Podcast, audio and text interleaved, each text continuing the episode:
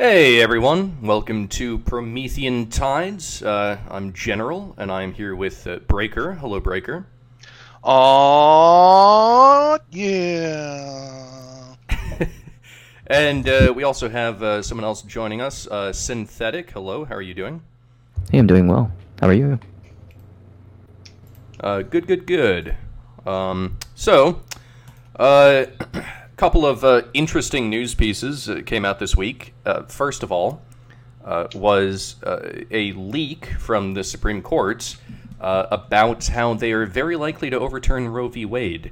And as a result of this, I guess a lot of people are happy and a lot of people are upset and screaming fascism because, as we all know, when the federal government gives up its power and lets the states decide things, that's the definition of fascism. So, uh, yeah, that uh, that's a thing. Um, uh, what are uh, what are your thoughts about all this, Breaker? I mean, honestly, like the degree of utter and total authoritarian fascism that we now live under, where whores cannot kill their babies anymore. I mean, I never thought the world would come to this. This is all the more reason for me to move to Canada.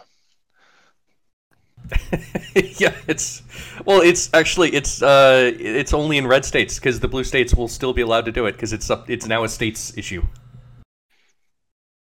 Well, you know, if we can't all live together in a glorious globalistic hegemon where everyone agrees with us, I mean, what's the point of life? You might as well go to Canada, where, of course, as we know, everyone agrees on everything and no protests ever happen in Canada. That's what Trudeau told me. Uh, that's like uh, I was I was talking to to a guy earlier this week, and he was uh, he was telling everyone about how great the EU is, and how um, the the larger the government and the more centralized it is, with the most number of people under it, the better that government is going to be. Because everyone knows that that always works out. I mean, of course, that's just a no brainer. That guy would sound pretty smart. Uh, and uh, synthetic, what uh, uh, what is your general takeaway been been from this? My general takeaway is that I absolutely I know absolutely nothing about this, right? I don't know when life begins. Um, I think some scientists don't even know when life ends, but there I think is some pretty distinct characteristics that we can take from either one of them. Like for example, like when life begins, um, we know that this person could potentially have sentience. Um, and when life ends, this person no longer has any sentience, right? They can't move, they can't breathe, they can't think. Um, and so I think that uh, the decision of Roe v. Wade, uh, from what I've read, it seems to be a very difficult thing to uphold, kind of like uh, like federally speaking. Um, and I also think that um, I also think that the decision that was made, uh, I think I think a lot of people need to look more into it before they really start to make conclusions. uh, Any, uh, I'm sorry, not conclusions, but like extreme conclusions, like oh, we're in a fascist state, or oh, we're in a communist state, or whatever. Like when when any state decides to implement abortion laws that favor um, pro-choice. Yeah, I uh, I think that there's there's uh, we we have to be able to figure out uh, in in order to come to any sort of agreement on this, we have to be fi- able to kind of more or less figure out when it is that life begins because you have uh, a good portion of the country that believes life begins at conception as sperm as, as soon as the sperm hits the egg boom it's a baby it's alive. And then you have another part of the country that seems to think that uh, it's not alive until it actually exits the vaginal canal or the c-section. Uh, and i maybe the truth is somewhere in between. Um, like I would say, and it's it's been a while since I, I've actually uh, like really looked into this, but uh, the uh, after conception, a blastocyst is formed, and I think it's it's like a ball of uh, sixteen or sixty four cells, and then at a certain point, it implants on the uterine wall. Now, most of the time, uh, in in actually the vast majority of, of, of just regular conception, pregnancy kind of things, uh, the there's there's something goes wrong and it fails to implant in, in the in the um, uterine wall. So the vast majority of actual conceptions do not end in the birth of a baby. Uh, however, once it's implanted, then its chances of becoming a baby shoots up uh, much higher. So if I were to put a line there, I would say, well, maybe you could say it's once the blastocyst implants uh, on the uterine wall, right? That would. I'm not saying that that's the most brilliant line. I'm just saying it seems like the fairest one and I think that that happens within like the first week. So technically speaking, you could still do a plan B, but uh, any any sort of like uh, you know going in there with a vacuum cleaner thing would be out of the question. I don't know. That's just an idea. Hmm, okay. Uh, and then like there's like uh, two routes I could go with this. I could challenge your definition of life, or I can make like a argument of autonomy. And I'm not sure which one I can choose now, but um, hey, whichever I, I one guess, you want, man yeah, I guess we'll explore kind of like the definition of life in this case, and it seems that you're defining life to be um, that criteria when uh, it meets the uterine wall within a week. And uh, I ask, uh, why such a line? As I said, uh, so this was um, I, uh, I, I did the reason why why I, I know about this is because I did a little uh, project back in uh, uh, uh, when I was in university, um, actually advocating for stem cell research, and maybe I, am not sure if I if I I would have to think how much I still support it because there's there's major benefits to it. Uh, you know what? I think I mostly still support it, even if it is a little bit Brave New Worldy. But um, uh, I, the the fact of the matter is that the the vast majority of conceptions do not lead to a baby because the blastocyst fails to implant on the uterine wall.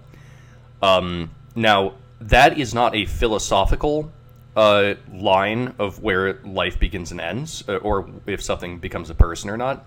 It's more of a practical line, and sometimes, you know, just in dealing with uh, real life, you don't really have enough room to be purely philosophical and ideological about things. You just kind of have to you got to you, you have to be a little bit practical uh, with with some issues sometimes, and that's not going to make uh, everyone happy. But I don't know. I mean, from my perspective, that seems like the most fair place to draw the line from a from a political perspective. Uh, oh yeah. Also, I was going to ask you this, but uh, I previously forgot. What exactly like is a blastocyst? So, uh, sperm hits the egg. the The cells start dividing, and then they basically form into this ball of cells, and I, th- I think it has like 64 cells in it or something. Um, and it that's it. It's just a ball of cells.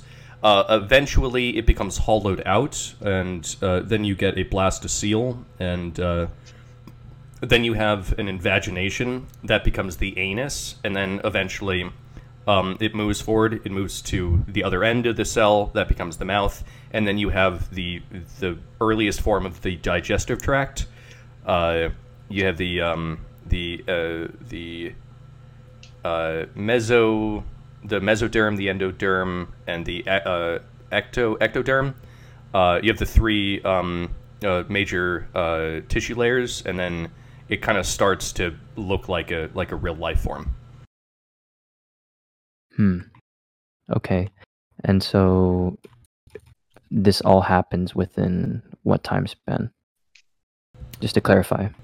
Uh shoot. I I'm not sure because I I wasn't I didn't actually look this up in preparation, but I if I remember correctly it's like a week. Okay, so all of these things form in a week. So uh and, and what about the uh like let's say the brain? Uh, the brain actually uh, develops uh, from the ectoderm. Um, so, uh, so I- interesting bit here. Actually, your brain is derived from the same um, general type of tissue that your skin is, uh, but the the brain would develop after you have the differentiation uh, of the three um, major tissue types and so a blastocyst would not have this. A blastocele may kind of sort of have the beginnings of this. And again, if I remember correctly, it's the blastocyst that actually implants in the uterine wall. Once it's implanted, it then starts to become the blastocele. So there would be no tissue possible in a blastocyst that would uh, create a brain. When does the blastocele uh, uh, time frame occur? After, uh, I believe it's after the blastocyst has implanted in the uterine wall, then it starts to become a blastocele. Yeah, like would, would that be like two weeks or a month or two months? I think the blastocyst hits the uterine wall in about a week, and then I'm not sure how long it takes for it to become a blastocele. Uh, but I would it actually it would happen pretty quickly. It's a it's a fairly rapid process. Uh, okay, th- then I would say I would say um, I would say that my definition of uh, my life, well, it would it would comport to uh, being sentient, right? And so we know that our minds they play a large part in being sentient. So I would say that my definition of life would be whenever the brain develops sentience. And if that's at the blastocele time frame or near the end of it, then that's when I would decide that a life has actually been created. Well, uh, let me ask you this then. Um, uh, is a cockroach sentient? Is a cockroach sentient? Uh, I, I don't know. The the neural architecture inside of a cockroach is uh, going to be much more advanced than the neural architecture inside of a very, very, very early um, fetus, like like like just after the blastocele stage. It's probably going to be less advanced for a very small period of time it's it, it, you're going to have a smaller neural architecture. So, is your argument that the the sentience happens when you have a sufficient mass of uh, of of uh, like sufficient sufficient neuronal mass, uh, or like what? It, where where does where does that come in? It's very it's very hard to draw the line between uh, what what is conscious and what isn't, and so I think that for practical reasons, we would have to draw the line somewhere, right? So I think that since you said that the cockroach is more advanced than the uh, blastocele period, I would say that the cockroach is actually sentient and the baby is probably, or the, the blastocele is actually less sentient than the cockroach. I think I think actually these things probably they exist in like a, a spectrum, perhaps. Do you have issues with killing cockroaches? Uh, no. Okay, so uh, I, I I I think that I have more of an issue with with killing a a tiny little speck of cells that is potentially a human than I do with a more complex combination of cells that is a cockroach. I think that the potential to become a human is uh, an intrinsic part of this, and see that's why you can't just say, okay, at, at this line, it's different. I think that uh, the fact that it can become a human gives it, I guess, a different a different weight, at, at least in a lot of people's eyes.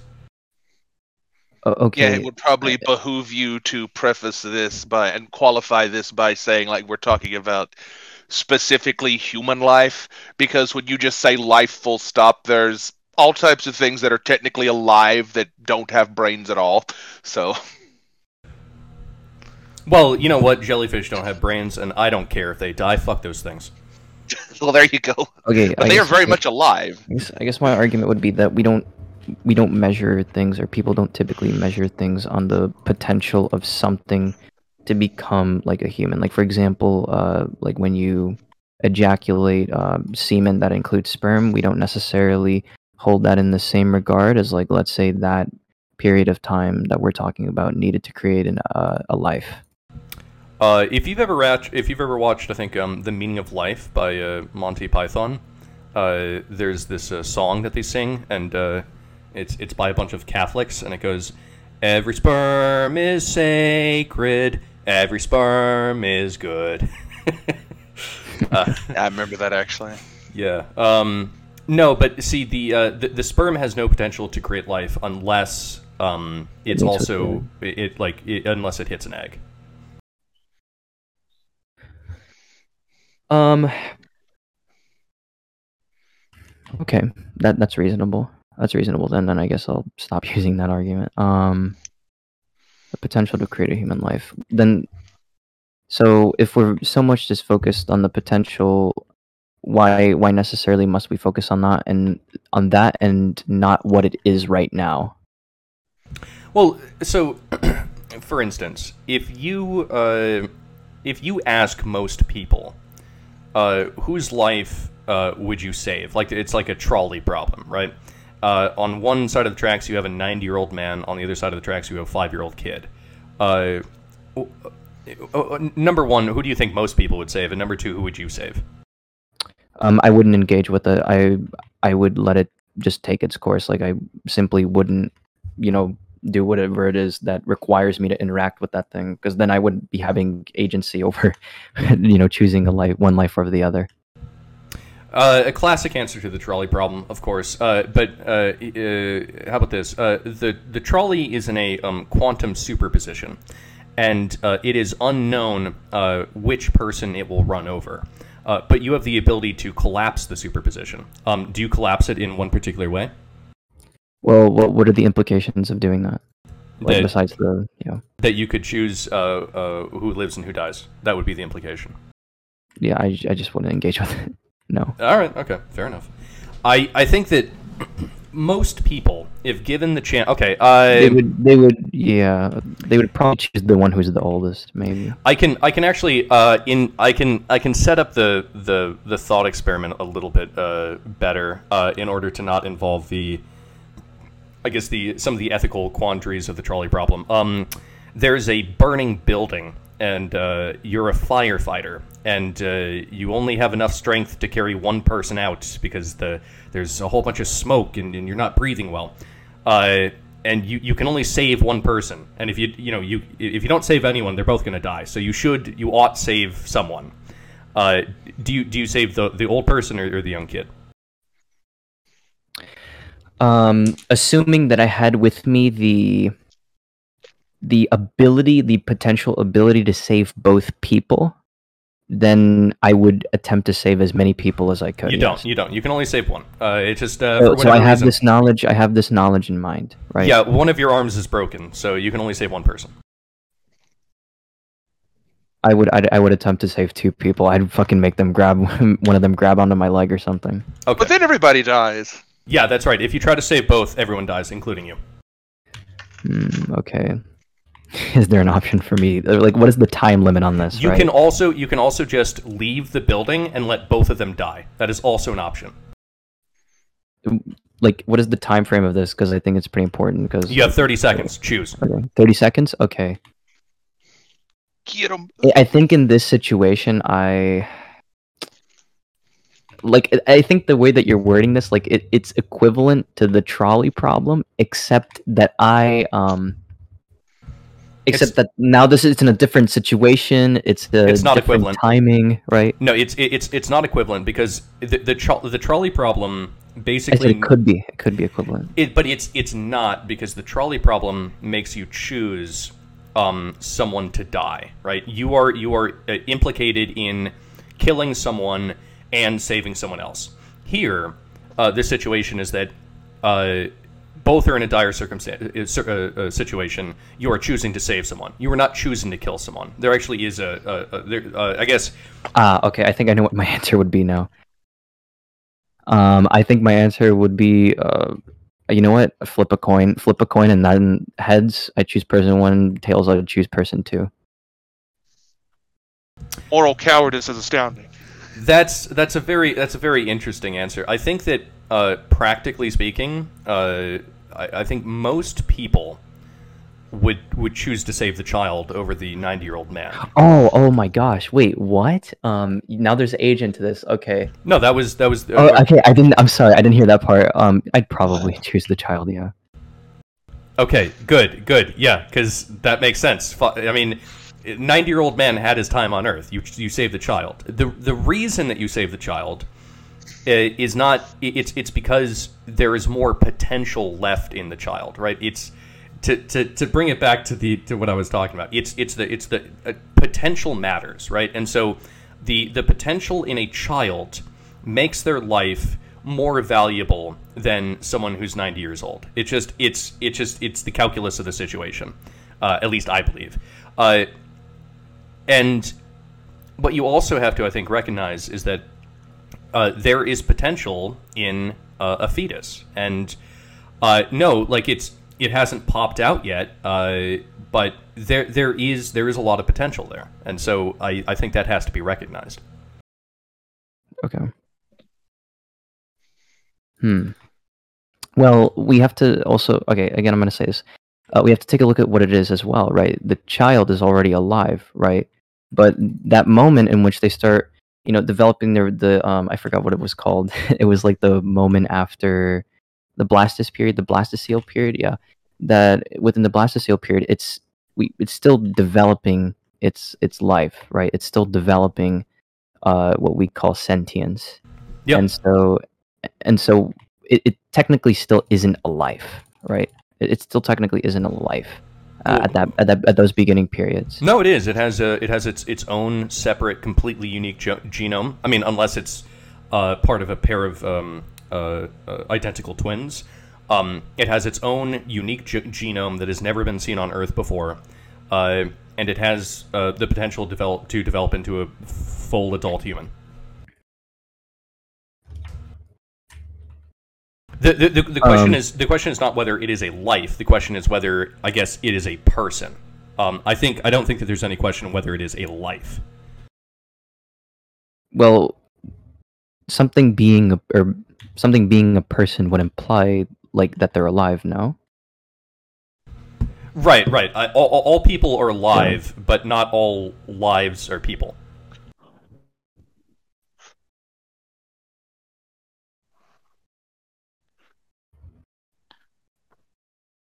Yeah, yeah, I agree. Yeah.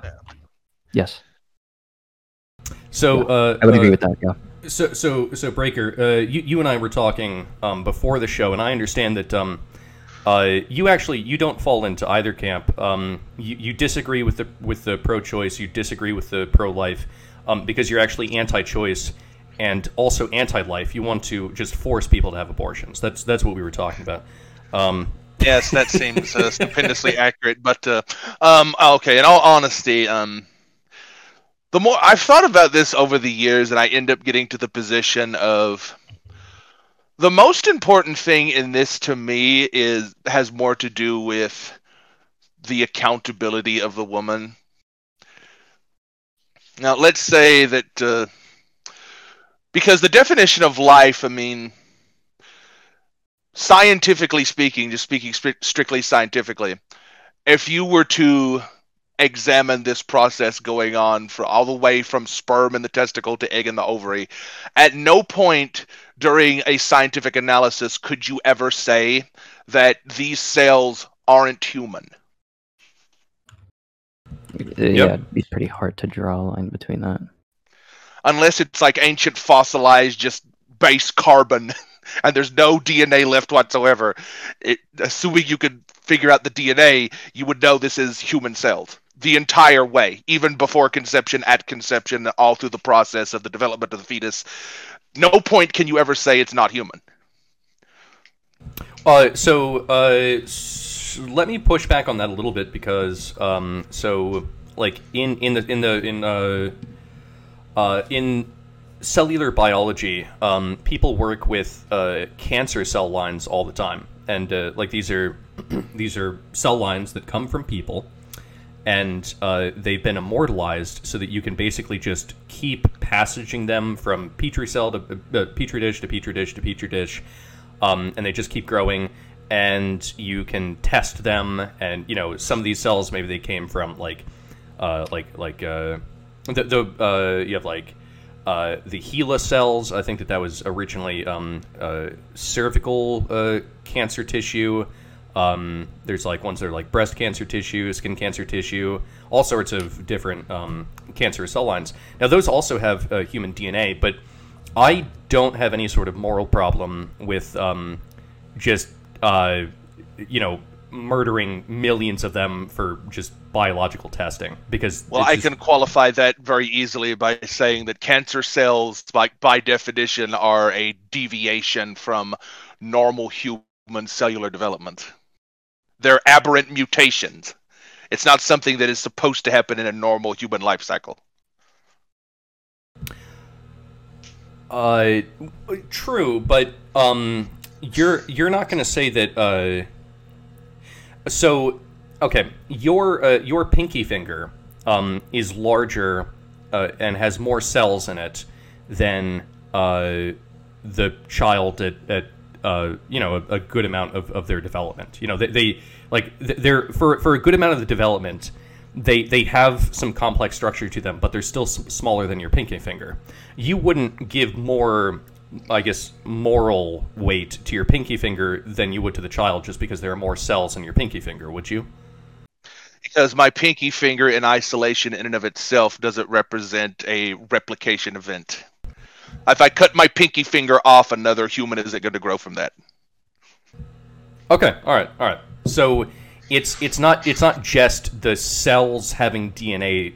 Just it, that's not the only qualifier. It's the fact that they have the potential to also grow into a whole person. Yeah, the potentiality for me does come into it.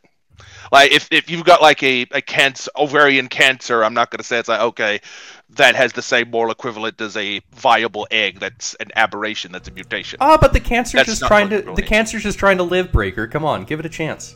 The cancer is trying to live, but in its the way that it reproduces and lives can only lead to more further and further deviation and unto death. It doesn't replicate into any viable life form I'll without a host to parasitize off. Technically speaking, there is a transmissionable cancer, and it exists in the dog and the uh, uh, and the uh, uh, the the the thing that lives in Australia, the um the the Tasma- Tasmanian devil. the Tasmanian devil. Yeah, that's a cancer that has actually been able to spread between um, members of the of the population. But side point, I Well, think I, I understand what you're getting at. I, I could go. I could go even further than that and say that there's genes that lead you to more likely develop schizophrenia later in life. Okay. But they still they still exist in environmental context inside of that human and they reproduce in accordance and replicate in accordance with the human's growth and development. Now, if they reach the point where they cause schizophrenia to manifest in this human later in life, that would still be a type of deviation from the norm. But if you wanted to go like CRISPR and gene editing and get rid of cancer and uh, schizophrenia dispositions, I mean, you know where that road leads. Right. Okay. So I think I think that I, I got you a little bit a little bit off topic. Uh, when when when into the, like the cellular biology thing. Um, sorry. You you were saying that it this comes down to uh, the woman. Uh, she has responsibility in this.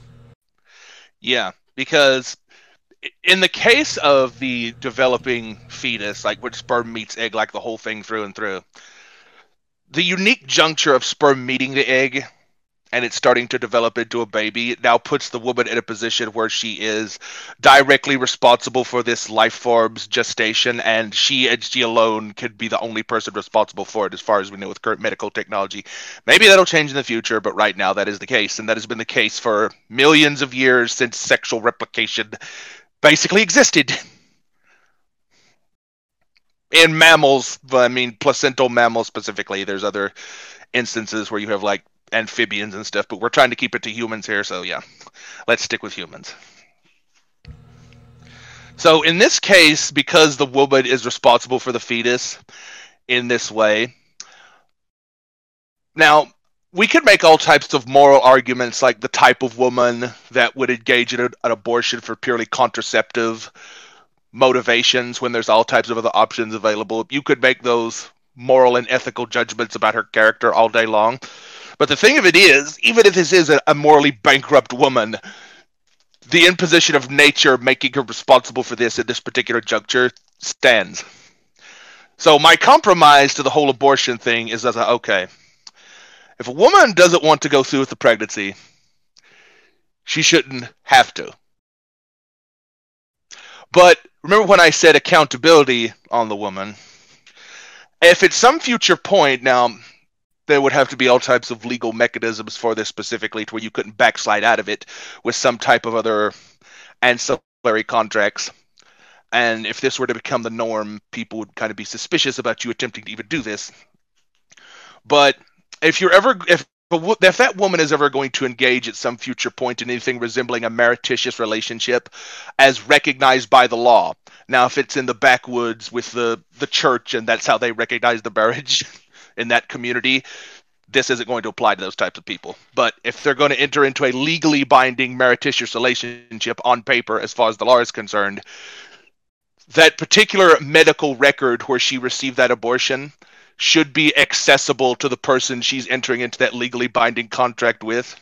Male or female, lesbian, gay, straight, doesn't freaking matter. And if it's a male entering into a relationship with a woman, the ultimate reason I say this because if you're a man wanting to have children and you see in her records that she had an abortion for purely contraceptive reasons, just and it just says because I felt like it or something like that, you might raise your eyebrow and think like, hmm, I don't know if I want to be in a relationship with you knowing this now that you have the potential to kill this child. I'm a religious man, so I don't think so. And then a progressive man might see that and say, ah, you were a kid and you got drunk at a party. I don't care. Live and let live. I'm a liberal. Yeah, I'll marry you. And okay. men can make that decision based on those that information. I okay, breaker. I you've you've told me this idea before, and I think that this is insane. Uh, so number one, uh, I don't want the government uh, keeping just vast records of people, especially if if the government is going to say that something is legal, then they have no reason to keep records of people. The, the reason why it is that, let's say, someone ends up on like the the the sexual predator list or like the people who have murdered other people list, and you know that's publicly available uh, information, is because you you've done something that is very explicitly forbidden by the law. And so the law says, okay, now everyone can know that you did this thing. But if the government is going to come in and say, yes, abortions are legal, but also we're going to keep a record on you for doing something that we are saying is technically speaking okay, I think that that's insane. Also, in this uh, in this thing that you're proposing, I mean, if a woman is uh, raped, uh, and and and then like her rapist maybe he goes to trial and then he has to be on the sexual predator watch list for the rest of his life. But then because she aborts the baby that was the result of the rape she also has to go on a list. I'm not sure if that i i think that's a that's a that's a that's not a world that i would want to live in. I think that's that's um, okay here's the thing. If she has an abortion for that reason if the rape was proven in a court of law that the she can then put a rider next to that and said, "I got this abortion because it was a rape baby." That's going to be part of the record.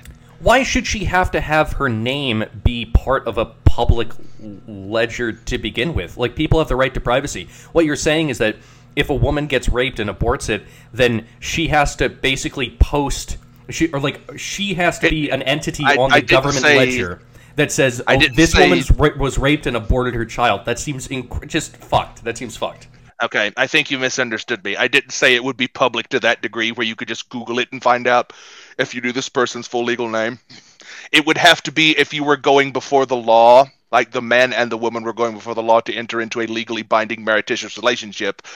All this would come out as like a preliminary before the law sided. Like the law would say, okay, here's this person's record, here's this other person's record. What do you think about this? Okay, if if uh, if this were to exist for the purposes of um, you know making all parties aware of yes of, of th- things that they had done prior to the marriage, I mean, should should we maybe have to um, uh, register uh, the number of sexual partners that we've had prior to the marriage, or uh, any like um, STDs that we contracted, including the ones that are treatable, like uh, the bacterial ones, like chlamydia. Um, in in the in the state of Michigan, you already have to. Okay, see, this is this is to me, and maybe this is the libertarian side of me talking, and yeah, I know it is, but th- I don't I don't want the government knowing that much about people. I just I don't. the law will not recognize a marriage between if uh, one of the people in that marriage has an STD and they know about it. Okay, then fuck Michigan, Michigan. and I and also I doubt that that's enforced. It's kind of like how in Virginia, technically speaking, sodomy is illegal, but that's not an enforced law. People do butt sex all the time. Well, that kind of goes into like the rape statute now, to where if it's like forcible sodomy, it has like a, a more of a legal weight to it than there is debate whether or not that should be a thing.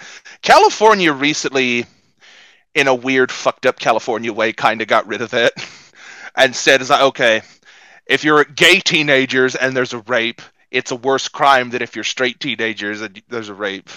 That shouldn't be a thing." No, no, no, no. It should be, uh, it, uh, yeah, that should be equal. Uh, I, I guess. Okay, here's here's my stance. Right. Um, I am not in favor of abortion being used as contraception, and I believe uh, that that is the majority use case of abortion. It is usually used as basically a form of contraceptive. The mother just doesn't fucking want it. Um, in the much more rare circumstances of, let's say, rape, um, and I guess they also bring incest in in there. I I see I, I I see no problem with abortion. It's it's up to the mother because um, uh, it was not a choice that she made. It was it was something that was forced upon her, and uh, in that case, I it's it's up to the mother to do whatever she wants. Um, abortion as a form of contraception, fucking evil. But in the case of rape, I don't know, man. I think I think it ought to be allowed. Now, now keep in mind, you brought up the right to privacy earlier. Now, the right of privacy in this particular context, when you're going to enter into a legally binding meretricious relationship, you've already given up your right to privacy because you want to have a intimate life with another human.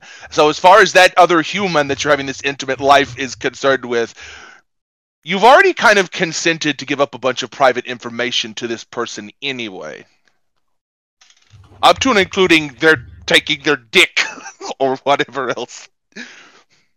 Well, it's a very private area that you've consented to give to this person. If you're a woman and you're having vaginal sex, I mean, that's a very private thing that you've now consented to.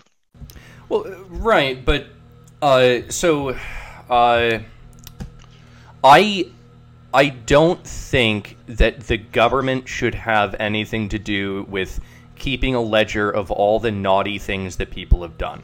Like, I don't think that I should have to go to the government and tell them exactly how many sexual partners I've had. I just I don't think. I mean, it might be of interest to my future wife or whatever, but I don't think that the government has any right to know that, and I shouldn't have to update them whenever I have a one night stand. I think that's crazy.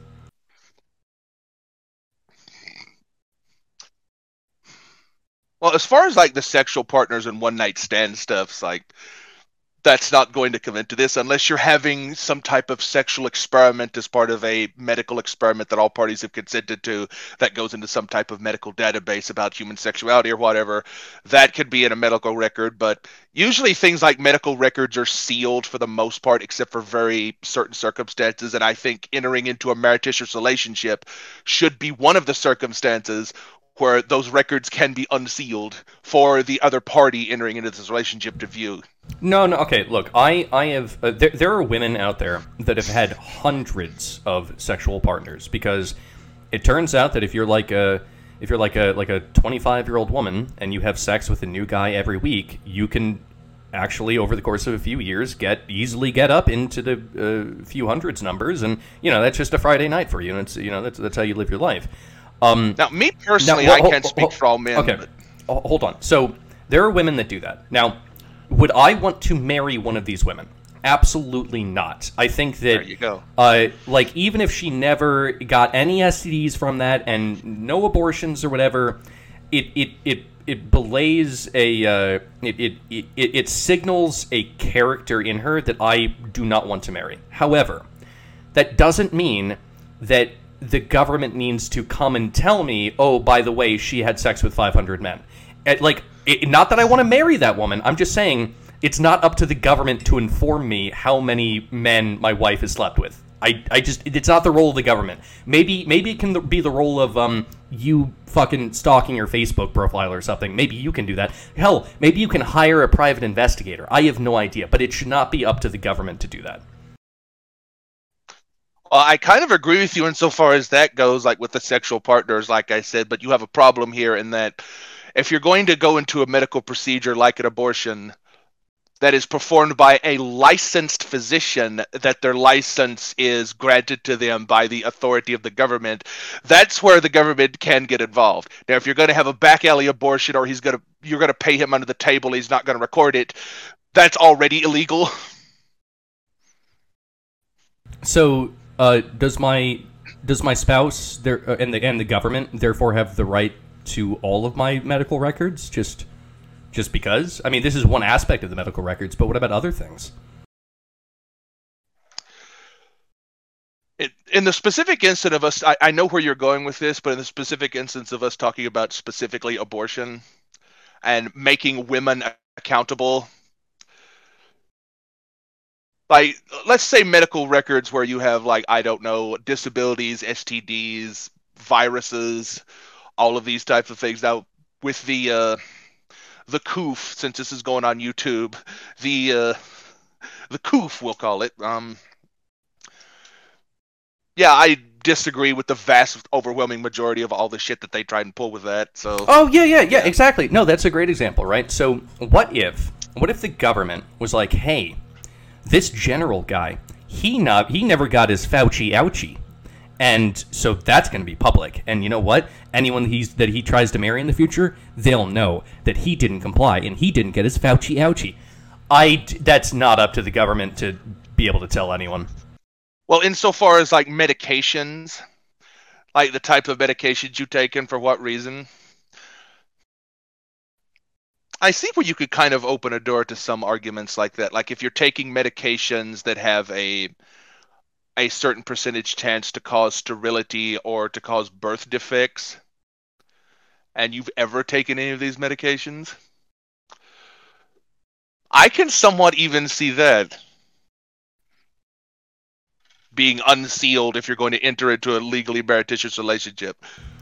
If you were smart, then what you would do is before you get into the relationship, like b- before you get married, if you plan on having kids, before you get married, you both take a a, a, a, um a, uh, a a fertility test, and you make sure that her eggs work and that your sperm are, are aren't retarded, and and you figure that shit out shit out before you enter into this legally binding contract. That would just make sense. Yeah, you would hope that would make sense, but you know, people lie. And this is all about accountability. So I want a, like an extra, like a third party form of accountability that's going to keep all people fucking honest. Now, people should be, well, coulda, shoulda, woulda, don't mean shit. People should be honest about all kinds of things, but I, not. I have no problem with a third party. I just don't want that third party to be the government. Okay, I would be okay with um some sort of uh, uh ju- like a like an arbitrator. Uh, there are non-governmental arbitrator uh, arbitrators that can solve these sort of things. I just I I am it it seems like a really, really, really bad idea to put that sort of power into government hands. And if they're doing Well- it in Michigan, I think that that's fucked. I think the assumption you're having is that the government is then going to use those types of that type of information they have on people for some type of Of course they will. It's the government. That's all they do. Yeah, I don't think the government should have the power to do that. And for the most part in the United States, constitutionally speaking, they don't have that power. But you see how all that goes to shit really fucking quick. This is I'm I'm being kind of idealistic when I say this system. Like under the current horribly corrupt American government, could would I want this to be a thing? Probably not. Okay. So um I But guess idealistically speaking, like this is my my personal best compromise for this. If the government actually functioned like it says on the paper and wasn't full of apparatchiks and backdoor deals and corruption every freaking which way, but I see your point in this in that if there's a a database of records such as this that the government could potentially use for some type of nefarious person purpose. potentially it's it's yeah. not a matter of if, it's when. Um Yeah, it's a matter of fucking when, and eventually they are going to some way somehow. The government has even intentionally infected people with. Remember the fucking Tuskegee Airmen? What was it? They gave them fucking syphilis, I think it was, on purpose. Oh my God! You just made the the same mistake that Joe Biden did. That's crazy. Joe Biden, come on. No, no, because because uh, it was the uh, the Tuskegee Airmen, and then it was the um, uh, the the Tuskegee experiments, and it's it's very they're very different people. Yeah, but you know what I freaking meant. Come on. Yeah, yeah, no, no, but it was that was You the know the exact that was the exact mistake that Joe Biden made. You also have dementia breaker. Come on, man. You know the thing. I got hairy legs. I, I got hairy legs, and the kids would come to me and rub my legs down the pool. and The head would stand up and turn blonde in the sun. That's how I learned about roaches. America. So, uh, all right. So we can we can we can move away from the uh, the the moral and ethical um, uh, debates around abortion, and I just I want to I want to make this point. Um, it might just be a standalone a standalone point because I think it's it's just one of those points that fucking makes sense, and it's it's tough to disagree with. But uh, this is an insane situation that we find ourselves in, where in the Constitution it says that um, uh, unless it it isn't in in the cons if if it isn't explicitly powers. right if it isn't if it isn't uh, uh, uh, part of the enumerated powers then it's left up to the states now abortion is one of these things that is not in the enumerated powers which means that it should be left up to the states it makes sense that this is not an issue for the federal government it's a state issue however at the same time so the left so the left is actually anti-constitutional about this. They want a federal mandate saying abortion legal no matter what period.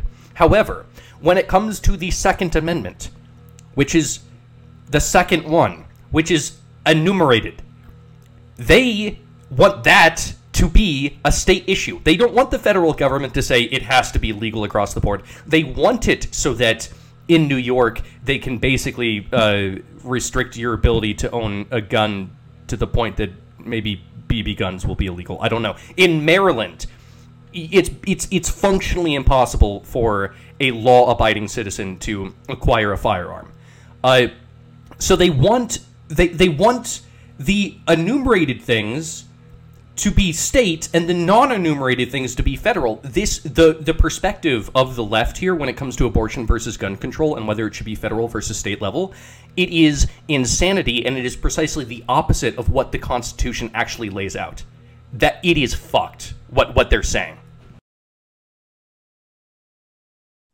Well, it is the the left we're talking about, so that doesn't necessarily surprise me. Hypocrisy, yay, for the thousandth time again. Who'd have thunk it?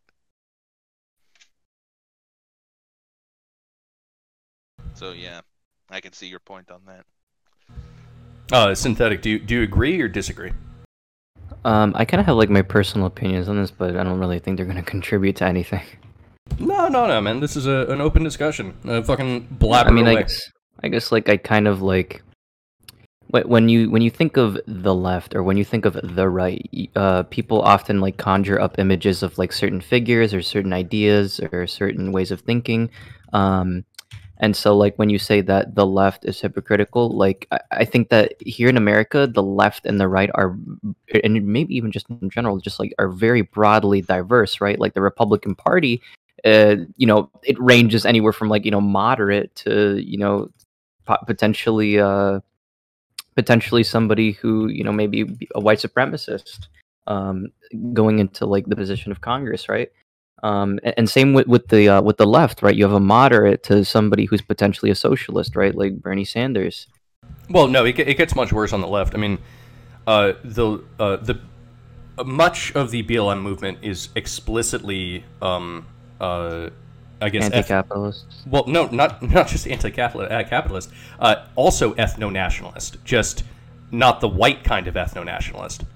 Are you speaking of like the actual like organization, or are you speaking of like the movement, like the protest?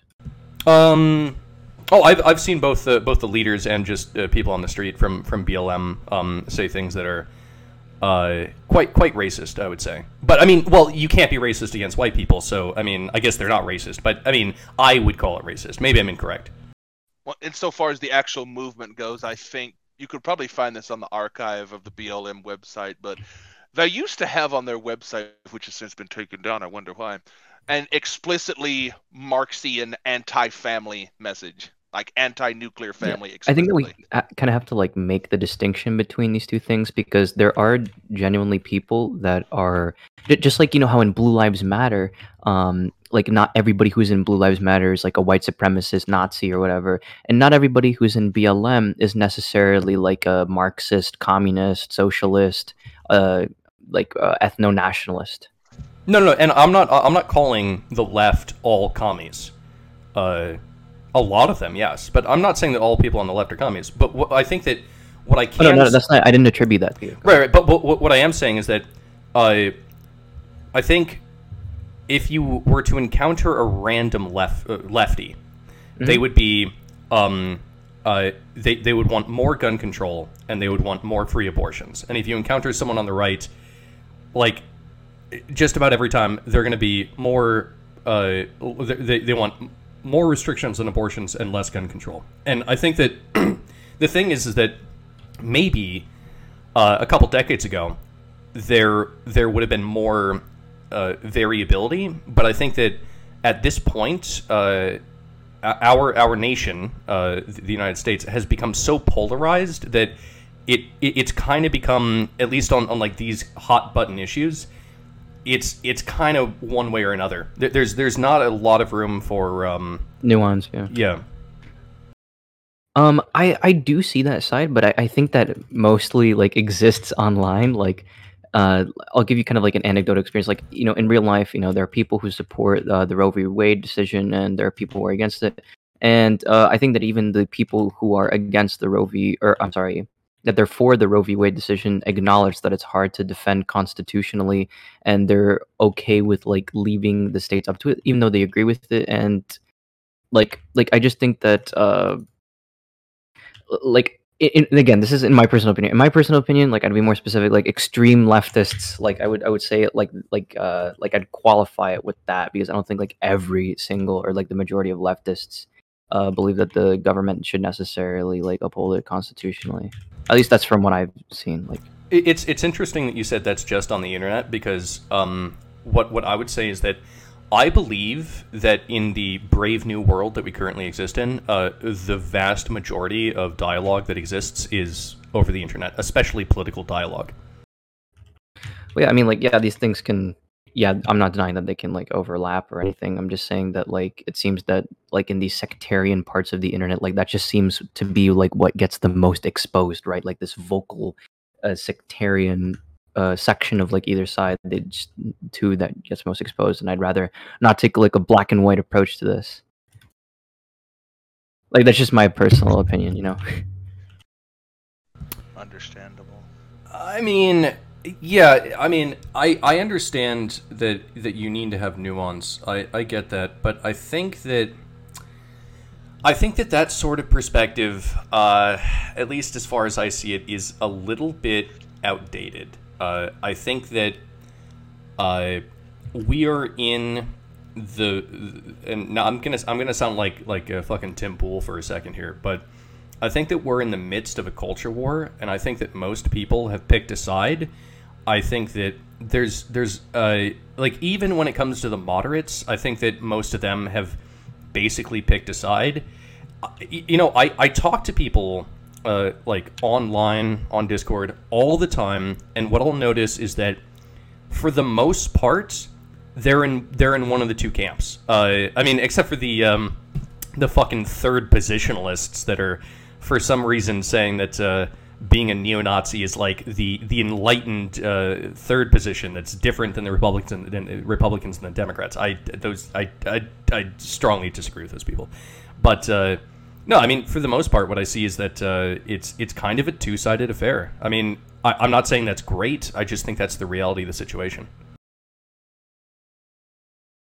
Yeah, and I mean, I guess that's what tends to get more shown, kind of like online and probably part in course in real life as well. Well, okay, that actually is a great transition to um, to Twitter. Uh, so, uh, yeah, so we uh, we've we've been discussing uh, Elon Musk and Twitter uh, just just about every single show uh, since since this whole thing started. Um, uh, I I didn't really see anything big happen this week, but uh, Breaker, you, you said that that uh, something something came out of the news uh, this week. Uh, something about how how uh, some deep dark secrets about Twitter have been found out. Basically, I think it's starting to come out that uh, Twitter did have the freaking shadow banning algorithms and were suppressing follower counts of certain accounts. Like shocking, I know. Usually prevalent. Um, prevalent figures who didn't entirely, if at all, comport with the general ideological biases of Twitter itself. Which they kind of said in court when testifying that they totally weren't doing that. So. Uh... Well, I mean, look, Breaker. If they said in court they weren't doing it, then they weren't doing it. Come on, what would they do? Lie to lie to Congress? They're, they're not going to do that. Well, as we've talked about before, I mean, it wouldn't necessarily surprise me if they did, not to the point that anyone's going to be held accountable for doing that. I don't know, but usually, like considering all the the vast array of big money interests that were all invested in Twitter, like Saudi princes and certain um, like literal oligarchs, not just the Russian kind, around the world that were all invested in Twitter and had financial stakes in it. Oh, there's a name for that. What would that be? Oh yeah, fascism. No, no, no, Breaker. That's that is uh, gl- uh, the beauty of uh, globalism and also um, neoliberalism. Okay, it's it's just it's global neo- neoliberalism. We have a new term. It sounds much nicer than fascism. Use the new the new term, please. Yeah, famous, well-known liberal, the Prince of Saudi Arabia. well, okay, so actually, uh, it, it, turns out that I think that the the the uh, the Saudi prince he actually is now behind Elon Musk in buying Twitter. He's actually put put his money in in supporting uh, Elon Musk in this endeavor. Uh, why the turnaround? I, I don't understand. Well, because Elon said, "Hey, I'm going to give you basically I'm going to return your investment with extra on top of it. So you can either bitch and moan or you can take the freaking deal. What are you going to do? And the prince is like, eh, I guess I got to take the deal. Uh, yeah. So there's been uh, there's been a bit of uh, talk recently, and it's it's something it's something that I continue to think about. Right. Uh, that so Elon Musk he says a whole bunch of based stuff like it's very based. But also, like, I imagine that if I was on the left and uh, Disney comes out and they say, I I, I want to make uh, uh, one quarter of, of all people in all Disney movies going forward uh, some sort of LGBTQIAA plus um, representation. Uh, I like if I was a lefty, I would be super happy about that, right? I would be like, oh, that's so woke. Yeah, I love it. So like i mean obviously uh, at least i think that disney is probably doing that for just purely financial reasons. And you know it's been said that maybe elon musk is doing so uh, for the for i guess similar reasons but on the flip side. He he says a whole bunch of you know based and red pill things. But you know maybe he's just doing this just for the money. He's just trying to make smart business decisions. Either that or and this is actually what I'm more inclined to believe. I, I think that he might just be uh, a, a pretty cool guy. I think that he's a he's a businessman and he has to be savvy and he has supported China in the past. Uh, he, he said things there in support of China. Uh, he is willing, I guess, to team up with the Saudi prince in order to um, uh, secure Twitter.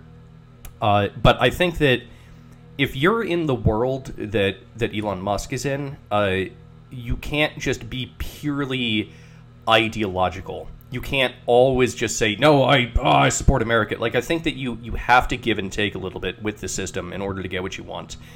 And I think that if if you look at what he's actually been doing, like uh, like trying trying to uh, get man to Mars, uh, you know, and, and saying that we shouldn't have all of our eggs in one basket that is the Earth, I I see that as just an inherently an inherently pro-human thing, and I even outside of outside of any left or right politics, I just I have to support him for that one. You know. Mm. I think I could see your point on that one. I think that in all of life, you must not be like too ideologic. You have to be subject to change. You have to be subject to differing perspectives and opinions and uh, positions, and kind of like meet people where they're at. That's just my opinion, though. I wonder if all the lefties are going to start leaving Twitter in droves, and I don't. No, know. they're not going to leave Twitter. They're going to fucking stay where they are, and they're just Well, they're going to stay at Twitter, but then a bunch of right wing people like.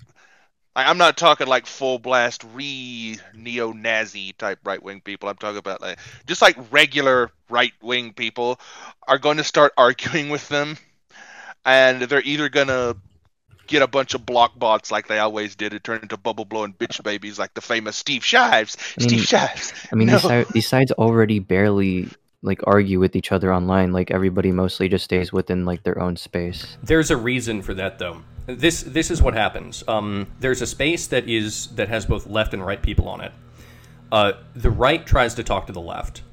The left tries to ban the right. If the left can ban the right, then the left has the bubble and they win. If they can't ban the right, then the right keeps talking to them and then they just leave. They're like, I don't want to be part of this place where I have to talk to the right. Um, so like in, in in in all instances i think that the right that the right is completely happy to talk to the left i love talking to the left what i've noticed is that and i guess this is this this is in general okay it's not it's not uh, you know in every single instance but in uh, many many many circumstances that i've encountered it is the left does not want to engage with the right and the right really wants to engage with the left uh, it's almost like the right is like a dog, and the left is like a cat. And the dog is like, "Play with me, play with me," and the cat is like, "Leave me alone. I'm going to scratch you." Uh, Usually, when the left tries to argue, unless it's someone like you have to get like a pretty intelligent left wing person to even start having that argument. And I mean, I don't notice a lot of them. Maybe Norm Chomsky or Slavoj Žižek or someone like that is at the Norm, level where they can actually Norm Chomsky. No, it, no, it, it's Norm McDonald's and Noam Chomsky. Yeah, Chomsky, the famous garden gnome from the Yes. movie Romeo and Juliet. Exactly. Yes, it's Noam Chomsky. I named my uh, my first cat after him. Actually, it- my- Yeah, Noam Chomsky and like I, fucking have that problem. Noam Chomsky and Slavoj Žižek and maybe someone like Bill Maher. It's like it has to be some type of like actual intellectual powerhouse to make me even think that they're trying to have something resembling an argument before I take left wing discourse seriously. Because left wing discourse is so permitted to occur. Now there are some royal dumbasses on the right too that will just have grug brain takes on shit, but you don't get to see them as often because they usually the most pernicious of them get cloistered away on Gab. Like, go to Gab and see how many stupid takes about Z Juden you can find in two seconds. It won't, won't take that long.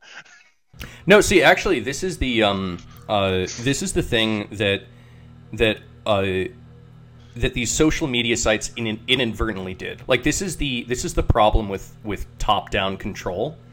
So, uh, like, let's say YouTube uh, comes in and they go, okay, we need to ban these these these like right leaning people. We disagree with their opinions. We need to get rid of them. We won't have any of these like spicy right wing takes. We will, however, allow spicy left wing takes. That's totally fine. You, you can preach about communism and you know fucking uh, black ethno state. That's fine. Just no spicy right wing opinions.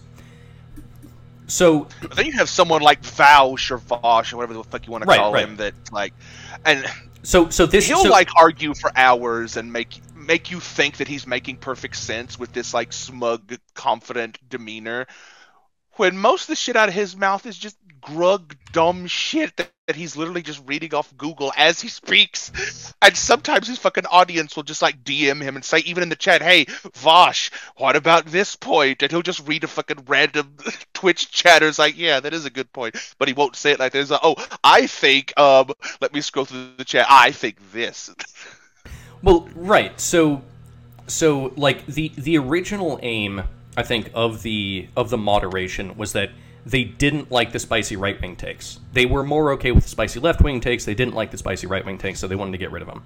However, what has happened is that it purged all of the dumbasses from the from the from the from the right side, but it maintained all of the dumbasses in the left side. And so actually what that's done is it, it it's made the the right talking points on like YouTube uh, much more refined, much more palatable, much more professional, whereas the left wing takes continue to just slide into uh, chaos and degeneracy. So Yeah, because you see them more often, and with the Pareto distribution, the 80 20 rule, like 80% of all people's takes, left or right, are going to be somewhat moderately moderately coherent, but mostly grug brain shit. And the top 20% are going to be like uh, Mencius Moldbug versus the Gnome Chomsky level shit. Right. Yeah. So so the the inadvertent thing, like Twitter originally just wanted to get rid of right wing shit that they didn't like, and YouTube wanted to do the same, but inadvertently because the system is complex, and when you do a top down um, law into a complex system, it will never result in what you intended. Uh, what you've done is you, you you actually made the right uh, more refined and actually better to articulate their argument because they have to they have to know exactly what they can and can't say. They have to know how to you know dodge around certain things, and it's made them more refined. It's made them smarter about public uh, dialogue, and I think that all they've done is actually strengthen the right position by uh, just flagrantly banning them. I think in, inadvertently they actually made made the right stronger, and that that was not their intention. Uh, well, I'm I'm half glad they got rid of so many stupid people, but then they left a whole bunch of other stupid people that are like, oh. You know, everything in Why did you just in Twitter discourse is so black and white. I hate it. Oh God. Like you're I either uh, if- you're either you support the the hungry uh fucking what, what is it what is it the the sickle you support the hungry sickle or you support the uh the genociding fucking wind windmill. I mean, Elon Musk is kind of echoing some points like, okay, the the only res- and Elon Musk has said the only restrictions that he wants are like, like the legal restrictions on speech, like you can't threaten to burn down someone's house or something, or threaten to kill somebody. like legally protected speech should just be allowed on Twitter, like wholesale.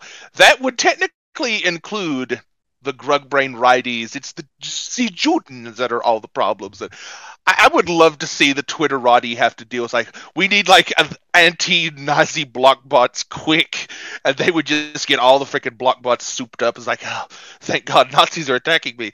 But the left wouldn't stop at that. They would be like, oh, look at all these freaking Nazis everywhere now. Elon Musk has that make a meme of him wearing a, a German pit helmet or put him on a Hitler mustache doing a Heil Hitler sign. Like, oh, Elon Musk is responsible for this. Well, dude, While dude, the right is just going to be like, I don't believe in Nazism, but, and they're going to take that but as, wow, that means you secretly do believe in Nazism. Well, I mean, look, man. Elon Musk came on and he said that he wanted to just allow blatant free speech on Twitter. Do you know what could happen, Yeah. man? You someone could be trans and they could get made fun of. Okay, that is fascism. I mean, block buttons exist. There's no such thing as cyberbullying. In the famous immortal words of Tyler the Creator, there's no such thing as cyberbullying. Motherfucker, close your eyes. just turn off your computer, right? Yeah, like if you're if you're getting bullied, what is the goal? Uh, like for the person getting bullied is for the bully to stop bullying them. So what the person getting bullied, we'll call them the bully, or no, I'm just kidding. Just the bullied person, uh, could do is just like online, just yeah, exactly, just block them, right? Because in reality, like most of these people, they'd want to like, you know, pro- possibly like game end them, or they want to like just take them out of their area. So. Like you can literally do that just online, like so easily. You don't have to do a bunch of complicated shit um, as you would in real life. you can even block words on Twitter. You can have like a list of blocked words. So if you don't want to be called any derogatory slurs for whatever you might be or identify as, you could just put those words in, and any tweet with those words, regardless whether you're blocking the account or not that's saying it, just those tweets won't show up if it has one of those words in it. Yeah, or if like you're following someone and they're giving like a garbage take or like you don't want to hear, you know, them anymore, you can just mute that account. Or even if you're not following them, you can still mute the account. Yeah, if there's a thread from a person you're following, but it's like a garbage take with a bunch of garbage responses, you can just mute that thread and continue to follow the person. Yeah, exactly. You're like, oh, I don't want to see this again. I think there's like an actual option for that. Yeah. It's almost so as though there's already options to deal with this, but everyone just wants. I think think the- because the left wants to live under eternal mommy nanny state, so they kind of want Twitter to act as their de facto parent and kind of do it for them because they don't want it to have anything remotely resembling personal responsibility and accountability. Oh my dude, and the oh my gosh, something that happened recently was like I was following a person right on Twitter. Hold on, wait, sorry. I was following a person on Twitter, and they um they posted a literal fucking suicide note, right? And like I think you mean this, self. right? I This think is an actual suicide note. what- Wait a minute. Wait a minute. I think you mean self deletion note. Remember, this is going on YouTube. Oh yeah, they they um they they put a self deletion note right on their uh, on their on their Twitter account, basically detailing how they were going to Roblox themselves, and then posted the uh, exact items in which they were gonna Roblox themselves, right? And then like they prolonged this for like a series of days, like like I think it was like two or three days, right? And like everyone was like, "No, don't kill yourself! No, no, no, no!" Started giving a bunch of like likes and retweets and like, "Yo, someone help this person!" Right? They started like signal boosting it, right? And like, it, it's just like at, the end, right? They didn't end up killing themselves because the item they used didn't have enough um resources. Let's just say, and um, they ended up just crashing themselves into like a tree or something. Oh, like they they like they took uh, twelve baby aspirin, but really they should have taken like twenty baby aspirin. No, I'm talking Yeah. about like they got an apparatus which uh, exerts a, a deletion mechanism, and uh, they this they didn't have any. They they tried to you know do that to themselves, and they didn't have any. Um, fuck, I, I don't know why I can't say that they just had whatever. Okay, um, What, did, what what was what was the what was the object involved? I'm curious. a gun. Oh, they didn't have any bullets. Yeah. Yeah, they they Okay. pulled they try to pull the trigger, and it, there were just no bullets, and they're just like they started panicking, and they just drove themselves into a tree, and then they ended up in a hospital. Okay, interesting thing. Interesting thing. Um, in order for a gun to work, you actually do need bullets. That's uh, Yeah, you learned um, it here first, they just- folks. Yeah, they uh they apparently they didn't check. Uh, it wasn't even their gun, by the way. It was like their mom's gun or something. And I- I actually suspect that it it's actually intentionally made to be that way, so that um like anyone who poses a threat near them, they just pull up a gun, and mostly people will bend to their will. Like, and this wasn't a car, by the way. Like that that gun was in the car. So I think that if you're if you go on Twitter and you start threatening suicide and you post a suicide note, um, Yeah, I you I should just get banned. No, I mean maybe I think sure. I so think I think it's a cry for it's a cry for engagement you attention. get with those, the, the is- engagement you get with those types of tweets are like so toxic and it like it further like encourages this behavior and like it's just like it's so fucking like it's so fucking toxic like the people liking and like the people retweeting and like all of like the support notes and it's just like it, it sets like such a bad precedent for like people like just observing this behavior that like oh if i threaten suicide i'm gonna get all this attention and all these likes and shit. Self Like, deletion. Oh yeah, that if you. Am you I the that, only that if you person with YouTube motor skills? fuck, that- fuck, I'm sorry, I'm like playing a game at the same time. Okay, that if you that if you threaten to self delete yourself on Twitter, then you're just gonna get like all this like attention and likes and retweets and like encour- and encouragement not to do it and like you know support and help.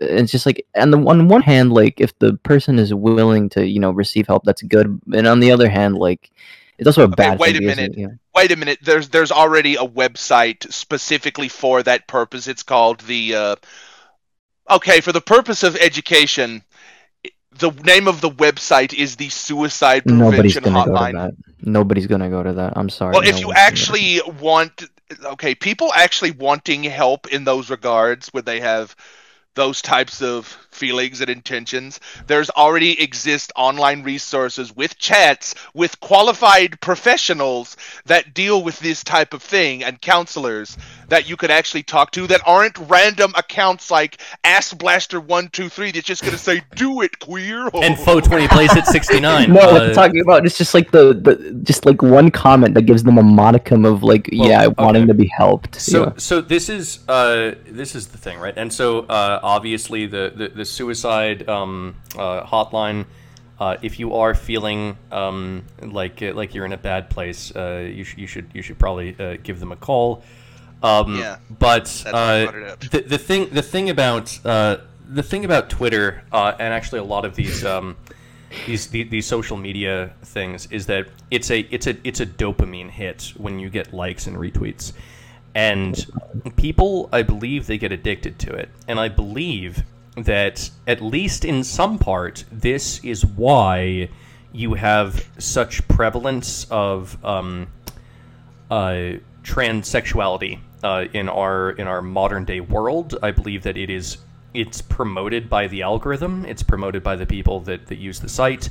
You get a whole bunch of likes and, and retweets for for being just a little bit different, and I think that it pushes people in certain ways that they wouldn't otherwise go because it's that it's that dopamine hit that they want. They're addicted to it, and I think it drives people crazy. And I think that we're seeing exactly that.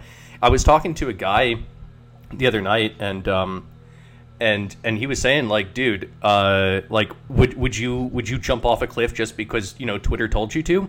And and I said, no, no, no, I would not jump off a cliff unless I got enough retweets. And and he you know he laughed at that because it was a joke, but there's a certain truth to it. Um, that that people I think they're they're willing to do crazy shit just because it, it gets them a modicum of interest o- online. Yeah, I mean, like, yeah, to some extent they do that, right? But I don't think it's like I don't think it's as common for people to transition just because like they uh they get a bunch of likes and retweets. I'm not saying that it doesn't happen. I'm just saying that's probably not like the majority like of the reason why people transition. I think that like, it, that's that's a very small percentage. I think people that it, it, it affects uh, women more than men. So I think that um, uh, like there's been there's been like a, almost like an epidemic of um, high school girls wanting to transition to being boys, and some people were doing some research on it, and it, it had it had a lot to do with um, their friend group and like their friends online. So their uh, their social network and, and who were they they were hanging out with uh, in their school was like a major determining factor. So it wasn't like it was a like a personal or like uh, endocrinological or biological decision. It was social influence, and I think that a lot of this comes down to social influence. And now I'm sounding like a lefty because I'm like, oh, it's the society that's causing all the problems. But I mean, no, We do live it- in a society. we do live in a society, and I think that a lot of this is like social media influence. I, I don't I don't know how to get around that one. I I don't think it. Uh, well, for the thing that you said, you said that there was a study done, right? Uh, Can I say that just out of curiosity? Like, I, I just like if it's convincing, like, and if like it has good reasoning, like I'll, I'll believe it. You know what I mean? Uh, I will tell you what. Um, I can uh, af- after this, I can look up precisely yeah, the study. Um, Yeah, because I'm not going to claim that I know like anything about you know that specific topic. You know? yeah, I'm not gonna I'm not gonna fucking take five minutes out right now and look it up. But uh, yeah, Yeah. Okay. Yeah. Just do it after. Um, I'm not denying that that could be the case. Um, because uh, yeah, I understand that like women going through puberty, like it, like all puberty, it fucking sucks. But especially for women because you're getting boobs and like an ass, and then like you know you have like other men commenting on it, and like you feel this kind of resentment, and yeah, like it's fucking more confusing. It'll just create like you're, gonna mistake wanting to be something because like you know, in spite of what other people are doing. So like, oh, like oh, I'm gonna transition, and then like once I do that, like I won't have to deal with all these all these like difficult things. and periods. Okay, so I Yeah. actually, uh, it was the first link that came up on Google. I'm not going to be fucked uh, trying to uh, find the actual scientific article. So here's the New York Post article uh, that describes the original article. Um, I can. Uh, I sent it to you. Uh, I sent it in the in the chat here. Um, I can actually link the uh, the proper scientific article in the video when I post this. But um, yeah, I mean, just just for you, for your own information, synthetic. Yeah, there I'll, it is. I'll read up on it. Yay. Well, that kind of segued into a bunch of different topics, but they were kind of tangentially related to Twitter and Twitter drama. So, Well, I think it it uh, transitioned perfectly into the fact that uh, apparently Dave Chappelle was attacked this week. I don't know anything else about that, but it was a thing. Oh wow. well, he claimed to be to have been attacked by a, a, a trans woman, but I I don't know. I think he was making a joke. All I know is that Jamie Foxx beat the living fuck out of that person, and it looked like their arm had been taken off and put on backwards when they were when he was done with them. So. Yeah, that was uh, that was a severely broken arm. I saw the image. Yeah. Well, Jamie Foxx and the security team together, you know. World famous comedian gets attacked while performing, you oh, know, there's going to be repercussions that are going to be very physical and very immediate. So you probably shouldn't do that. Just so you know, do not attack stage performers ever. We no, do not should, everyone should violence. always attack stage performers whenever they see them at all times. We do not advocate violence on the public space. I 100% advocate for any kind of violence done on anyone, on anything. Motherfucker, this is going on YouTube. Do you understand? Yeah, no, you know, I think that everyone should just attack each other whenever they see each other. Just there should be no in Okay, real I know life you're physical I know you're fucking. I know Other than violence. proud. No, no. Okay, hold on, hold on. This is uh, this is like anarcho primitivism, and I'm like kind of one foot in favor of this camp. But wait a minute. uh, Humans in a natural environment don't just constantly attack each other. That's not They should. Technically. No, they attack people that are not in their tribe. Yes. Yeah. even if even, if- even if they're with you, even if like they're they're like your own people that you trust and like you know other people that you also are friends with or like just you should just always attack them. Just just be just be the violent island. It just it- have have no interaction with with anyone except for violence. Yes. This yes, everyone everyone should follow that. I believe that this is Just what, everyone for themselves. this is what Aristotle described as living a good life. Yes. Yes, Exactly. precisely. yeah, because it gives you that thrill. It gives you that motivation to like defend yourself and everything. Uh, That's well, that's this is more almost like su- a, that's that's like almost pseudo Nietzschean. I love it. well, this is more like a Julius Evola take. If you read his book, Handbook for Right Wing Youth, he kind of does advocate for like dueling, like bring back dueling among teenagers. There's just everyone. Just like like there's there's not supposed to be kind of like any other interaction besides violence. Hey, there's also a book by uh, Shad M. Brooks called Shadow of the Conqueror. You can check it out on Amazon. I was not paid to say this, but it is a book. And he has this fantasy world where, like, open dueling is allowed and everyone carries a sword. But if you get into a duel with the wrong person, they're, they're probably going to kill you. Uh, as 'Cause long everyone as has a sword. as long as we're promoting things, um, a couple weeks back, uh, I watched this movie called um, Everything Everywhere All at Once, and uh, I was also not paid to say this, but holy shit, that movie was uh, just amazing. Probably like if I were to rank my top three favorite movies, it would now be number one, obviously, Flight Club. Number two, Everything Everywhere All at Once, and then number three, Waking Life. Um, that was a fantastic movie. Everyone should go and see it. Uh, just absolutely fucking brilliant. I won't I won't do any spoilers for it. I'm just saying, fucking see the movie, sit down with zero expectations, and just uh, uh, maybe read up a little bit on um, nihilism and existentialism before you go see it. But fucking just absolutely brilliant. So, yep. I wonder if Siphon saw it or Synthetic. Did you see it?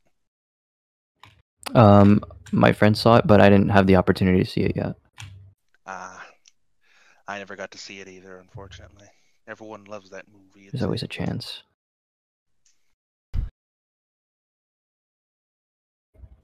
I probably should see it this time, but I think I'm gonna watch some other stuff with a friend of mine. So, oh, that's not really germane to this conversation, but anyway. Um, okay. Twitter drama. Elon Musk. Dave Chappelle got attacked on stage. And Don't attack. finally, uh, the uh, U.S. appears to have aided uh, the Ukraine in the sinking of a Russian flagship in, um, I believe, the Black Sea. Uh, or the or the Oh. Mediterranean Sea. Uh, I think it might be the Mediterranean Sea. I don't know. I'm, I'm not. I don't live in Europe. I don't know. I'm an I'm an American. I don't know geography. Okay. What are the Uh, sources of this? Is this like confirmed by things that are not propaganda outlets? it like i said it appears as though the united states aided the ukraine in the sinking of a russian flagship i don't know if there's that much more to say about it it's just uh, it even though the news of ukraine has kind of died down a bit i think that uh, it is escalating and as i have said previously i believe that russia's strategy here is that uh, this is not explicitly a war to just take over Ukraine and, and just, you know, that's it. They just want Ukraine. I think that it is a it's a siege war against the West. Uh, they are limiting our supply of wheat, our supply of fertilizer, our supply of oil. These are things that we really need to have a functional economy, and I think that Russia is um, doing a siege war against those key pillars of our economy, and I think that it's actually proving to be somewhat effective. I think that this is the long uh, term strategy of uh, Putin when it comes to this war, and uh, I think that it's uh, actually being relatively intelligently fought. Just keep keep up the bullshit in Ukraine. There you go. And yeah, I think that there there is uh, a, a non-zero probability that this does end up uh, resulting in World War III. And by the way, um, I think that there are most likely uh, types of weapons that exist that uh, are more powerful than nuclear weapons. And when I say more powerful, I don't mean explosive yield. I mean in terms of their uh, ability to uh, wage war. Uh, and I think that if we do enter World War III, that is that's what we're going to end up stepping into. We we can't just say nukes. Nuke, nuke, nuke. Well, I I I don't I okay, so uh I so when when was the last time that a that a nuke was uh, was was used in a in in uh, for in military uh, in in war? When was the last time a, a nuke was used in for war purposes? No clue. I can only guess. 1945, I think, with Japan. It would be 1945, yeah. So Yeah. it's been just about 80 years since we dropped that stuff. Um, I I believe that the weapons that we have developed since then are probably different and more powerful than the nuke. Uh, so Yeah. uh, here would be an example of a weapon that is more powerful than a nuke. Um, let's say, in theory, that China wanted to start a World War III with America. And their very, very, very first step before any gunshots were fired was to, let's say, purchase the Democratic Party. Uh, that would be an act of war, and it would potentially be a more powerful act of war than nuking DC. Because if they just nuked DC, then the entirety of the American public would be against China and would want to murder them back. But if China just discreetly buys up the Democratic Party, then uh, that is actually more powerful in terms of winning a war than dropping a nuke on DC is. I think that's just a fact. I, I'm not. I'm not saying that like you know they should use nuke. I'm. I'm just saying that like, I, like w- the way that you were describing these weapons, it seemed like a nuke to me. No, I just described an example of something that's more powerful than a nuke, but does not have nearly the ex- the explosive yield. It actually has zero explosive yield. Yeah, no, no, no. I'm just talking about when you said, um, and I think that they're going to deploy uh, really high, powerful, explosive weaponry, and like for me, that seemed kind of like a euphemism for for nuke. I, I don't think I ever said high powered explosive weaponry, but uh, uh, very powerful weapons. Yes, I never said high explosive. Uh, oh, okay. I misread it then. Oh well. Well, you misheard it because Oh, yeah, I don't think you it. read anything that I said. Uh, yeah, so I, I just I, I wanted to say that I just I think that uh, uh, the kind of shit that uh, that World War Three. So I've said this before, right? I think that um, uh, the the twenty uh, the the nineteenth century was the century of chemistry, and the uh, sorry, the, no the the 19th century was the century of physics. The 20th century was the century of chemistry, and the 21st cent. No, no, I still got it wrong. Fuck. Uh, Fuck.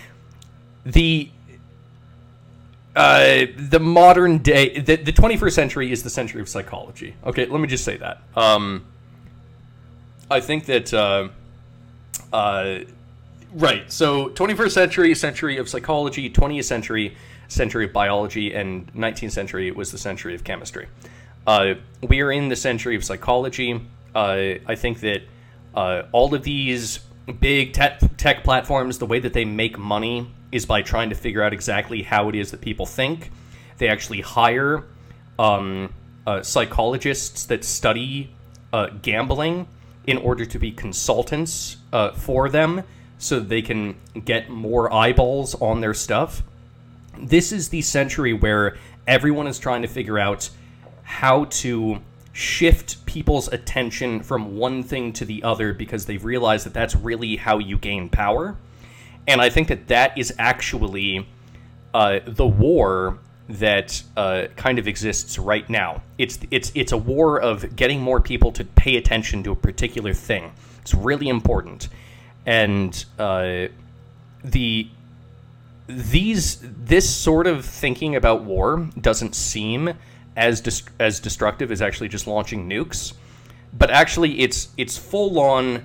Um, uh, Fahrenheit 1980, Bra- Brave New Fahrenheit 1984 for Vendetta. It's it's the most dystopian.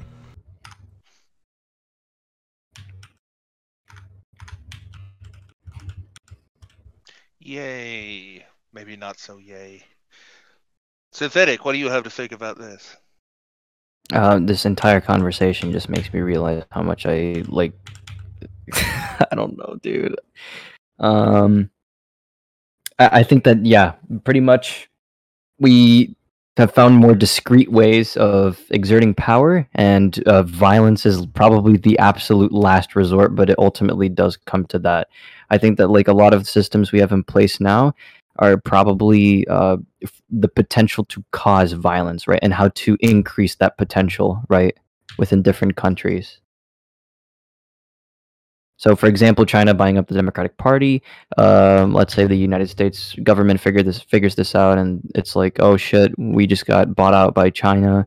And then um, the you know the if the people have been so far subverted, um, then they're gonna disagree with the American government, and they're gonna potentially unleash violence that that's increasing the the potential for violence against the American government and for in favor for the Chinese government, like in this hypothetical, yeah.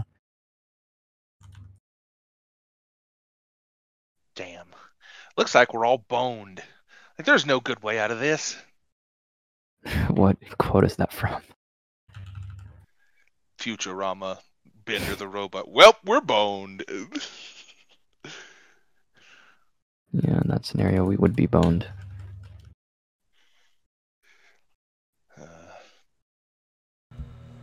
Well, uh, on on that happy note, uh, so uh, I guess that I I did have some things to say about like um, uh, biology or whatever, but you know we could uh I, we we could just um we could bring that up uh, next time. I think that that uh, that very depressing end note is uh is is a satisfactory place to uh, leave this. Uh, unless you guys uh, wanted to say anything else. I mean, a hypothetical is a depressing note. I mean, are you saying that this is actually something that could happen? Like a high Like- likelihood of happening? Like like is is a World War Three uh, something that could happen? No, I mean like China literally buying the Democratic Party. Oh no no no! I think that's something that's We've already, already done happened. that. Yeah yeah, dude, that yeah, already they happened. already did that. Yeah, come on. Oh, Okay. Why do you think they call him Beijing Biden? I mean, I mean, I'd like to, I'd like to know how and like why and or I already probably already know the why, but like the how. Like, Well, I, I, I think just if that could be detailed to me, please. What the fuck? What have I missed out on during these past years when I haven't been paying attention to politics? What the fuck? Well, I mean, uh, A lot. Uh, uh, uh, imagine the following. Um, let's say that. Uh, I mean, and by the way, America does this as well. Like 100%. Um, we have gone into nations and just put in place new leaders, and we've um, uh, spurred coups to happen. Actually, America has a, has a whole history of doing this. It's not it's not foreign for this sort of thing to happen. America's been doing this for like uh, more than 100 years, uh, probably like the last 200 years, especially with um, their campaigns in, in South America. Uh, so, like, this is a known quantity. And uh, what happens when China, with its gargantuan amount of not just uh, GDP, but their single handed ability to shift that GDP, what happens when China says, hey, I want to start buying out American politicians, kind of like how America bought out um, politicians and created banana republics? Well, you know what? It's it's it's definitely it's definitely something that could happen, and I suspect that it is something that has happened. Um, I do know that China has like instilled some sort of corruption in New Zealand. I think that um, probably like a New Zealand politician, or I forget it was Australia. It was either Australia or New Zealand, where uh, this guy got charged with corruption. I think because he accepted like a bribe from like a Chinese person or somebody who represents the Chinese government. Wouldn't surprise me. I, I know that I know that that is actually like a, an actual fact that actually happened. I just don't know if that's happening in the United States. Probably be a bit more complicated in America, but not impossible. Yeah, I'm not saying it's impossible. I just I don't know, haven't seen anything regarding that. I know Okay, that here's like- like China does a really espionage here, like a lot of it. like yeah. really, really simple ways of doing this that if you think about it. Have you ever noticed like when presidents leave office, they go on like a book tour and they do a bunch of charity galas and they have a bunch of speaking engagements and autograph copies of their books sell for millions of dollars and their speaking fees are six figures and their charity galas are $50,000 a plate. Do and Hunter think- Biden's paintings, for some reason, fell for uh, sell for five hundred thousand dollars a pop. Yeah, Hunter Biden is like he's like a modern day Picasso, you know. That art is just like it's practically priceless. If anything, they got it for cheap. Mhm. Yeah. I mean, do you honestly think that all of this is just 100% kosher and copacetic or do you think there's a bit more going on here? Um, there could be. I just don't know like the specifics about it. Do you think speaking for 30 minutes is worth $500,000? Depending on who it is, probably. Well, if it's Hillary Clinton, then yeah, of course it's worth it. Everyone wants to hear what she has to say. I don't know. I mean, I, I- I've had events before where I've got I've been there and like they've paid me a million for just five minutes. So Well, there you go. They they paid you what uh, uh, a million Zimbabwe dollars? no, just just a million, A million what? J- just a million. A, a million? That's a wow. Yeah, just just a million, Wow, This that's must have been Robux. just a million. Like your Facebook Farmville farm. like there's no like- currency that could necessarily like quantify like the worth of No. it, but they so they just only picked a number, just a million. right. We don't need units here. It's a million. That's a that's a yeah, big just a million. That's a big number. Yeah, they they're like, what is like the biggest number we could think of, and they chose a million. They're like, you know what, this guy, we're gonna pay this guy a million. Uh, I got I got paid two million. Fuck you. well, I got paid 80 trillion. dun, dun, dun. Actually, you know, uh, uh, that's I think that that is honestly kind of the perspective that the Federal Reserve takes. of course. We don't They're need like, uh, units. Just print a, a billion of it, and it'll work out. That'll be fine. That won't cause any problems. Just make more money. Wasn't there this person on Twitter I saw where like like this girl was like what inflation is a white person concept just print more money. That sounds like a Twitter take. Like why can't white people just print more money like inflation is made up? White people make more money. I don't know. I feel like I've heard that take before on Twitter. I'm sure I can find it and maybe like I could put it up on screen when I do. Or if it's fake, if it's like actually like some like satirical shit, then like oh well, then I, I guess I fell for it. It's Twitter. Who knows? Like the Yeah, difference it could either be satirical, like from a satirical account, or it could just be real. You, the the fact that you don't know anymore kind of supports one of my kookier hypotheses that the world is being engulfed in like hyper ironic abstractions where there is actually no substantive truth value behind everything you see so you literally have to take it at face value no matter how absurd the statement is there is a chance a real statistical non-zero chance that someone somewhere sincerely believes it Oh, oh, uh, actually, here, here's an interesting question for you, Brakeer. I was thinking about this the other day. So, uh, you know, uh, horseshoe theory? yes Okay, so assuming that the political compass is not a four quadrant square, but it is in fact a triangle, how would the horseshoe theory work with a triangle? I feel like it wouldn't. Well, that's kind of the point of the political trichotomy is to nullify the horseshoe effect and make the make like the the political positions more concrete, and you can't round robin them.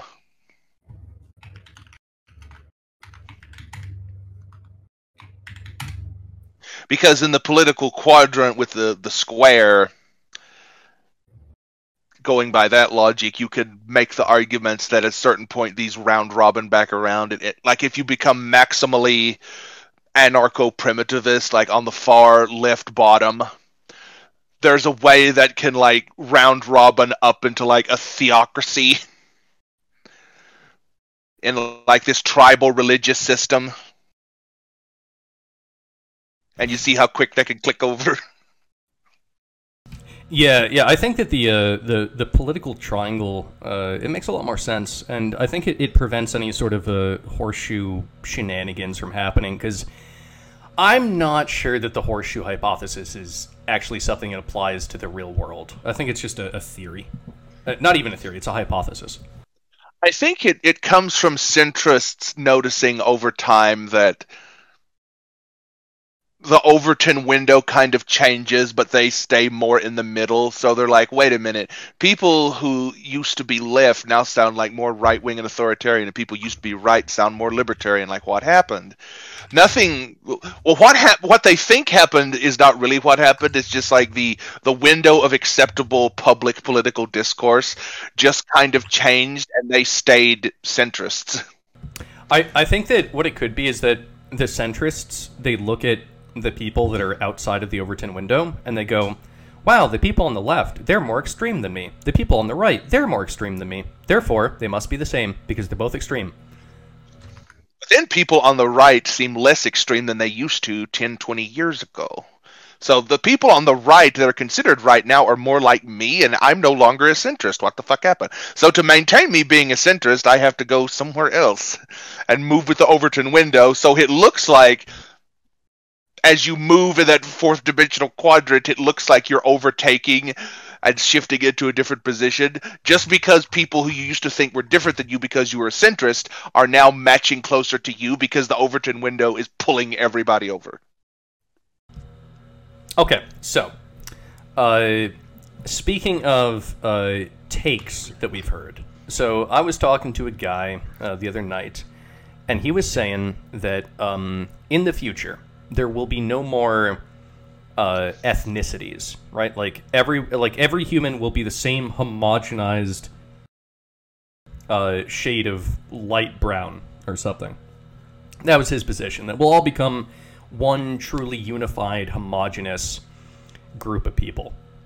And I actually don't think that that's true, and I don't think that it's possible. So I think that uh, a a species that is large, like the human race is, there's 7 billion of us, we're massive. So a species that is large and is singular is actually at a low entropy position. And I think that what that does is it makes uh, this it, it makes that that uh, that species speciate because actually speciation is a way of increasing entropy for the for the original species. Uh, and so I think that it is impossible that you're as long as there's a bunch of humans around and there isn't some sort of mass extinction event that reduces our population down to like 8 million individuals or something as long as we have a large population like we do i think that uh, speciation is inevitable and i think that it is it's backwards to assume that uh, humans will form just one ginormous uh, single species that seems to go against just the principles of entropy, and I think that that's that's dumb. That's that's my take on that. I think that's a very reasonable take of it because you also have to think like what caused the events to begin with. It's because people lived in radically different environments, and you know, let's assume that people have of like African ancestry spend like the next ten thousand years living in America, in various parts of America, and they kind of stay stable, reproducing in this specific area over that many generations. What's eventually going to happen is they're slowly going to look more and more like indigenous American people. well, uh, so I I want to point out that um, there are two there are actually two different types of speciation, right? You have allopatric and sympatric speciation.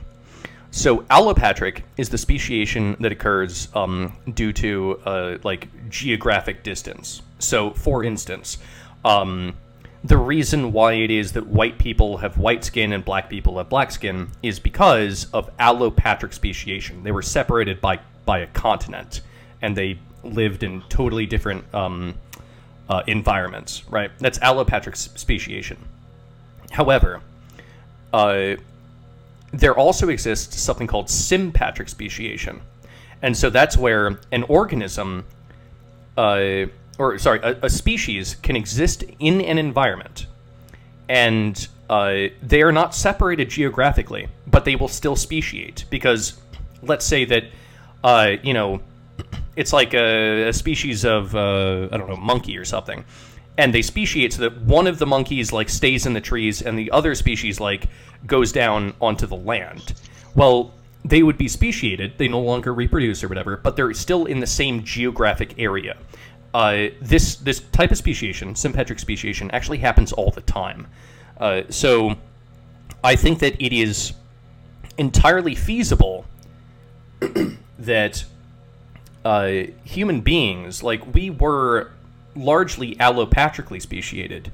But as, uh, as, as we make everything a global, brave new world, uh, I think that symp- sympatric speciation might actually um, become a major thing. And again, I think that from the perspective of like entropy, I think this might be inevitable. Like it's a consequence of thermodynamics.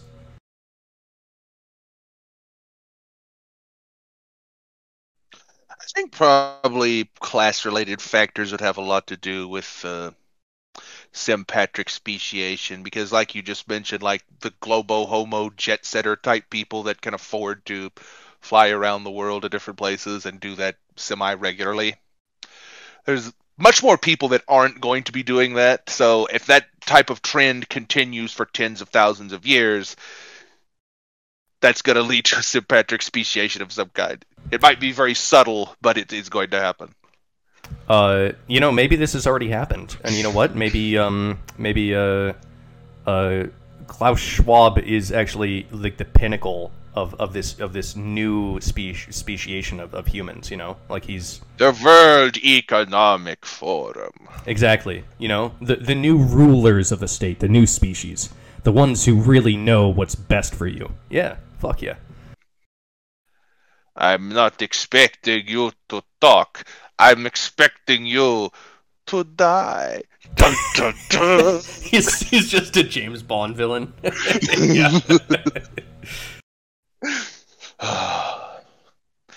I okay. It, there's no way that anyone would have intentionally done that. That, has just to be like the, one of the most kookiest emergent occurrences ever. It's like the guy that's in charge of the fucking World Economic Forum looks, dresses, and sounds like a fucking James Bond villain. That you couldn't plan that. If you were to plan that, you wouldn't plan that. Yeah, let's make the leader of this thing that we want everyone to get on board with look like a freaking villain from a James Bond movie. This will totally work. No, oh, it just it just shook out that way. It's like, oh, oh, I guess he really does look like a James Bond villain. Fuck. We didn't think this through. Dude, you That's how you know that the elites aren't actually in control. Dude, what's what's hilarious is that you know that they have a, that they that they have a PR team. They probably have a very extensive PR team, and yet they were like, "Yeah, this is the best we can do." Like, uh, like he, he used to uh, be more like a Darth Sidious, and now he just kind of looks like a James Bond villain. Like that, we did the best we could. Uh, he's evil. Sorry, we can't improve the image that much. And the reason there's that picture of him wearing that weird suit that looks like something from like the fucking Star Wars Old Republic is because instead of like giving you a diploma or like one of those weird college hats, like when you graduate from that school, they give you that weird looking black suit to wear as the sign that you graduated.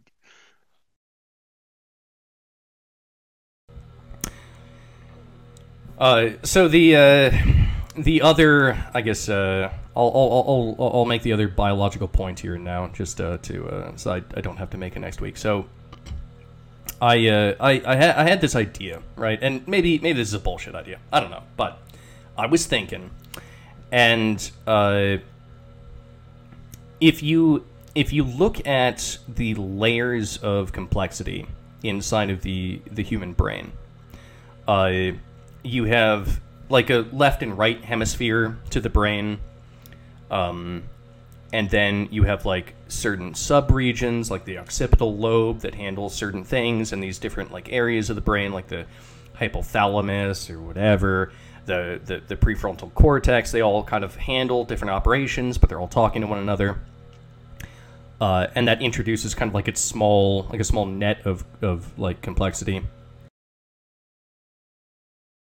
And then uh, you have, uh, I guess, like further subdivided regions in that. Eventually, you get down to individual neurons. Uh, when it comes to individual neurons, you have like a hundred billion neurons in, inside your head. Um, God knows how many connections that they might be making, uh, easily over a trillion. Um, I'm not sure exactly how many orders of magnitude above that. I would I would guess like I don't know like 10, 100 trillion uh, different connections between all the all the neurons. Uh, and then you know I was thinking about I was thinking about myelinated sheaths, right? Because uh, when it comes to the when it comes to the to the axons um, that that like that that run through the brain, um, they're they're myelinated, right? And this this can actually this this can reduce the, the, their presence reduces the amount of um, uh, electrical talk between different neurons, and then uh, their absence can actually increase electrical talk between neurons. And I was thinking, like, holy shit, like the presence or absence of or absence of myelinated sheaths in the network adds another layer of complexity onto the already complex network. Right? And then I was thinking, oh my god, there's like so many other ways that you could add layers upon layers upon layers of complexity onto this system, right? It's just networks upon networks upon networks. And ultimately, this seems like it's a uh, like a, like a like a combinatoric bomb, right? Where uh, you you you just have like like a like a, a million different ways to shuffle these these different things around. Uh, however, uh, it appears as though uh, there's the- there the the neural network that that exists inside the human brain is Darwinian um, especially let's say in, in the in the uh, developmental years. It's a, it's a highly Darwinian network where neurons actually compete uh, against one another to uh, form the network. So uh, I guess the the the interesting thing about that is that Darwinian networks are able to explore um, a, a, comp, a, a, a, a many dimensional space relatively efficiently. And when I say dimensional, I don't mean uh, spatial dimensional. I mean like, um, uh, for instance, uh, uh when you look at an image, there's a uh, uh, there's a there's a number to a pixel, right? Uh, so like a pixel can be like between like a zero and a 100 or something in terms of let's just say brightness if we're looking at a grayscale image and not even at like a color image. But if you're just looking at a grayscale image, between zero and 100, you can be looking at I mean that is a dimension to the image. So if you're looking at a two-dimensional grayscale image, it's actually a three-dimensional um, image because you have to account for the for the sliding scale of the pixels, right? So there's actually a lot of ways that you can introduce dimensions that are not uh, spatial dimensions, but they are still d- dimensions that can hold information.